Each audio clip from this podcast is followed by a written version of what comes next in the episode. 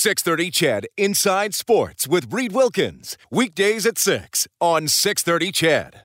Top of the seventh, Red Sox lead the Blue Jays 3 1 NHL tonight.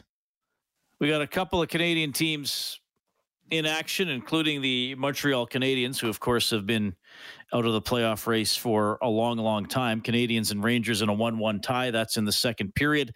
Late in the second period, Winnipeg leads Philadelphia 3 0. No score. Golden Knights and Chicago. Four minutes left in the first.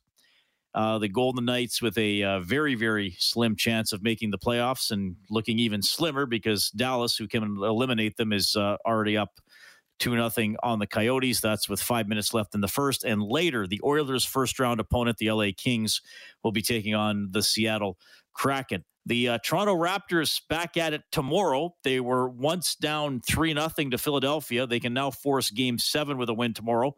We'll talk about that with Paul Sir from Basketball Alberta later on this hour. In the NBA tonight, late in the third, Bucks up 85 61 on Chicago. Milwaukee wins that series with a victory. Later, it's Denver at Golden State the Warriors leading that best of seven, three games to one. The Oilers did not practice today after the impressive 5 1 victory in Pittsburgh last night. Tomorrow, Furnace Family Oilers Hockey 5:30 face-off show puck drop at 7 as they host San Jose. Same times for the broadcast on Friday when the Oilers close out the regular season against the Vancouver Canucks. We do not have a playoff schedule yet. Um, hopefully soon. I mean, maybe if Dallas nails that down tonight, uh, we can get one quickly here. Uh, but certainly by Friday or Saturday, I would expect uh, we will have one. The Oilers, of course, will start at home because they clinched first in the division. You can always chime in on the hotline powered by CertainTeed, 780-496-0063. The pro's choice for roofing, siding, drywall, insulation, and ceiling systems. CertainTeed Pro all the way. Okay, yeah, I was taking you through my top four storylines there for the Edmonton Oilers. Got some uh, good phone calls with some thoughts from you as well. Um, you know, Sir Robert said the goaltending. Ron from Red Deer said uh, he's going to look at the uh, the depth scoring. The Oilers need guys in the bottom six to chip in. I think very relevant. Mine were the, the coaching matchup. You got the mentor against the pupil. Again, remember these numbers. And, and Woodcroft's obviously done an exceptional job here in Edmonton. He's 24 9 and 3. You do have Todd McLellan, who, as of the start of the playoffs, because I'm going to add in the two games he still has to coach in this regular season. By the time the playoffs start, Todd, McLellan will have coached 1,014 regular season games in the NHL and 75 more in the playoffs. Uh, Jay Woodcroft will be at 38. Now, Jay has a lot of experience on a bench, and he was a head coach in the AHL but Todd's been the uh, head guy a lot longer. Defenseman injuries was another storyline for me. No Doughty for the Kings. I expect Darnell Nurse to play game one of the series. Will he be 100%? I doubt it. How close will he be? Will he be hindered at all? I think that's something to watch. The experience of some of the LA Kings veterans like Kopitar, like Brown, like Quick. You can throw Edler in there as well, even though he wasn't on their cup teams. Uh, more experience than the Oilers, except for Brassard and Keith, who are both well over 100 playoff games. Brassard at 117, Keith at 135. And then my fourth big storyline was simply Connor and Leon. Couple of disappointments in the playoffs last two years, years out of the playoffs. The two years before that, they went in 2017, got a good taste of it, couldn't get by Anaheim in the second round. Do we see a different level from those two guys in the postseason. Those are the key things I'm watching. I, I, think the other things that some of you pointed out certainly are relevant. I think they're storylines, absolutely, but those are my four. We'll see how they shake out. Wayne Gretzky hopped on Oilers now with Bob Stauffer earlier today, and Gretzky said a couple of months ago, "Don't count out the Oilers." I, I believe that they're going to make a run. He expanded on that with Staff. Well, first of all, uh, I really like Kenny Holland, and he's a good man. Um, really, as you know, Bob, we talk about this a lot. My brother Keith is one of the best hockey people I've ever met in my life. He's really tremendous, and he uh, works hard and loves it. And he's been telling me for two years that Jay Woodcroft was a great coach. So when Edmonton made the decision uh, to to uh, relieve Dave Tippett of his job and Dave is a great coach and had a great career. Uh, my brother said, "Watch out for this guy. He's been studying the Oilers for months. He's been uh, working behind the scenes for over a year, and when he takes over, he's ready to go." And from game one, you could tell that it became more of a team. Uh, the young guys were a part of it. Uh, Connor's killing some penalties here and there. It just became more of a 20 man unit. And instead of Connor and Leon playing 28 minutes a game, they're down to 21, 20 minutes a game. And uh, you could just tell they're, they're a cohesive group and they're fun to watch. And, you know, they're going to get LA the first round. I predict that they should beat LA in the first round, and LA's had a great year, and without Doughty, that's going to be tough. Um, and then it's a battle of Alberta, and it's going to come down to um, who wants it the most. And the goaltending for Edmonton has to be as good as it's been in the last couple of weeks, which I think it will be. And I expect it to be a great seven game series. So this is exciting for the fans of Edmonton. They, they've uh, longed for this, and uh, they deserve it. They've hung in there, and this will be exciting. A little bit there from uh, Wayne Gretzky, who commented on one other thing because the Oilers cannot change their spot in the divisional standings. I suppose the overall standings could still change a little bit. So you got Draisaitl, you got McDavid do you sit them out a, a, game or or both games? What does Wayne Gretzky think about that? You got to play. You know what? Um, it is what it is. Glenn was always, you know, he's ahead of his time. He was a big advocate of you got to play the games. Uh, you got to get ready. Um, you know what? They probably won't play 23, 24 minutes a game. You can roll four lines now, play your guys you know, you can't be scared of that. That's that's part of the game that you just gotta just go and say, you know what, we're gonna play. We're gonna get ready for the playoffs. This is how we're gonna play. Leon and Connor are leaders. They're the guys that are gonna head us in the right direction. You have to play. As simple as that. And I'm a big believer in that. And Glenn was too, and it was always successful successful for us. So you got to play, man. Uh, that's that's the bottom line. And you know, good for the Oilers and great for the city of Edmonton. Um, they're making me look good. Two months ago, I said, "Watch out for the Oilers," so I'm pretty excited about it. And uh, I love their defense. They made a couple of good moves at the trade deadline. Not big name guys, but a couple guys that have helped them. And uh, you know what? Good for them. It's exciting for the fans of Edmonton. You get through that first round against LA, which will be tough. LA's had a great year, but without Doughty, that, that's tough for LA without Doughty, who's one of the best defensemen in hockey. You can get through that first round, the Battle of Alberta, anything can happen, and uh, good for them. All right, thoughts there from Wayne Gretzky. I, I think you play those guys. I, I don't think they're going to be used the same. I don't think they're going to get the ice time that they would in a quote unquote normal regular season game. But players want to be out there, and I mean, anything could happen in in any game. So I, I think those guys want to be out there. They want to play, and uh, they want to finish the season strong going into the postseason. Wayne Gretzky on Oilers now with Bob Stauffer earlier today. Of course, you missed that. You missed anything on this show? Sign up for the podcasts uh, through I don't know what are some of these podcast sites, Chris. You got. Uh, was it Apple Tunes? Uh, yeah, um, Spotify is that one? I know if you throw in the word Omni, if you search it, it'll come up. Omni? Yes. Like the old arena in Atlanta where the Atlanta Flames played? I'll take your word on it. Pro- probably something else. And remember, when you sign up for the Inside Sports podcast, I will compliment your pet.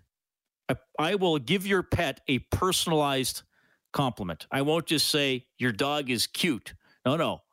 I will issue your pet a personalized compliment whenever you sign up for the Inside Sports podcast. The disclaimer on that no tarantulas. I don't do tarantulas because they shouldn't be pets. So if you have a pet tarantula and you sign up for the podcast, I will not compliment your pet. Any other pet, I will. Okay, we're going to call a quick timeout. It is 715. We'll go from uh, dogs to dinosaurs. How are the Raptors doing it? Paul Sir next.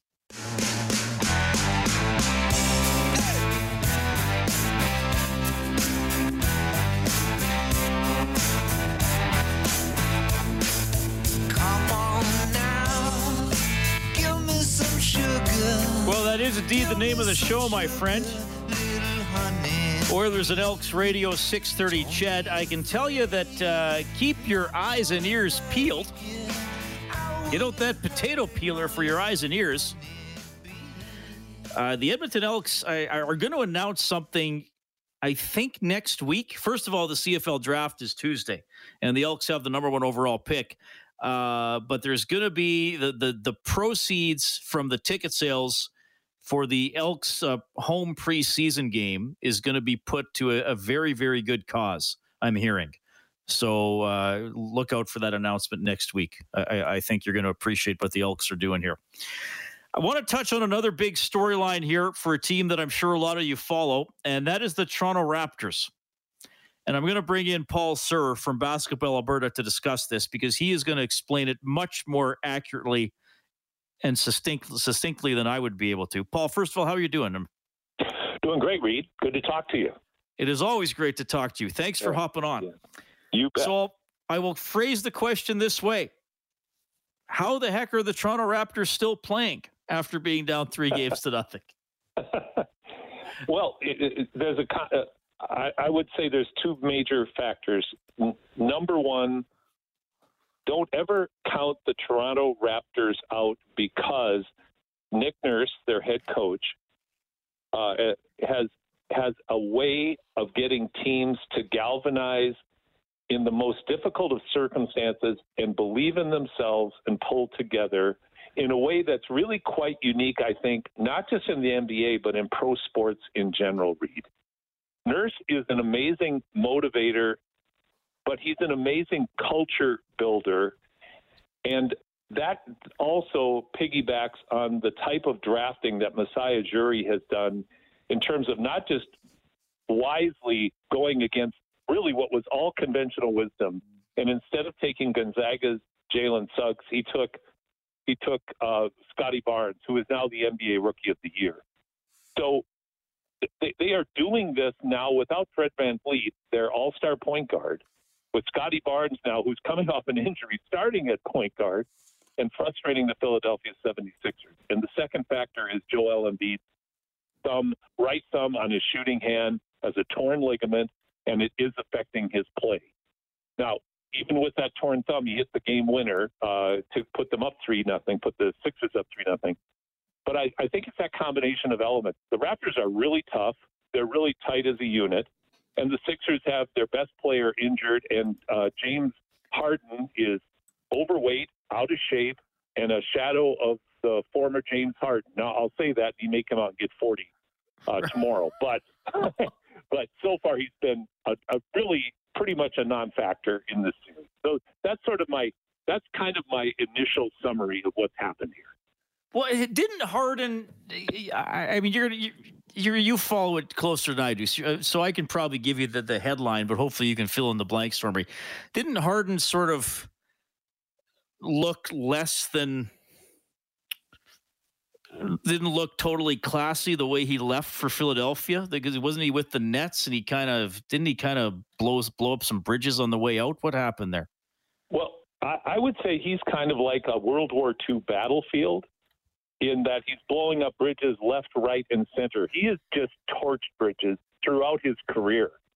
OKC to Houston, Houston to New Jersey to the the Brooklyn Nets, and now Brooklyn to uh, Philadelphia. He's kind of been one of those guys that's held his breath until he's gotten his way, and then he goes to a place and they don't win anything. And I think that's really the kind of teammate James Harden appears to be. Uh, and you know, and that's really dumping on the guy. But but yeah, he forced his way out of Houston and then forced his way out of Brooklyn uh, to Philadelphia, and he's been subpar since he has been there. And uh, Joel Embiid says he's got to shoot more. And maybe that's the case. Maybe he's trying to defer to his now superstar teammate Reid. I don't know, but uh, there there was an award that came out today. Uh, uh, it's called the Twyman Stokes Teammate of the Year, and uh, Jrue Holiday from the Milwaukee Bucks won it for the second consecutive time, and it's a real tribute to a guy who's a phenomenal citizen and a great teammate. I, I'm trying to come up with the name of two NBA disgrace players for the worst teammates of the year.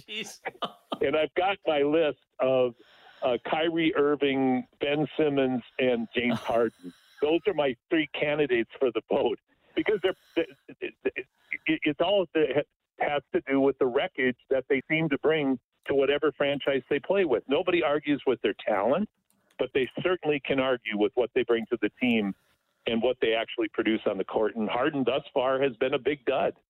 Yeah, interesting. W- w- was Embiid was he one of the guys that the the Sixers drafted when they went through those years of being uh, you know, terrible and we heard about the process or was he a later generation guy? I thought he was part of that run when they were really bad. Oh, oh he is. He he he is. He the he he he's the one that termed that he's the one that used that term I'm the process. Okay. Uh, but but but Joel Embiid when he came out of Kansas, he he was hurt most of his first two seasons in the league. And since he's been mostly healthy, he has emerged as uh, you know an outstanding player. I mean, the guy's just incredible.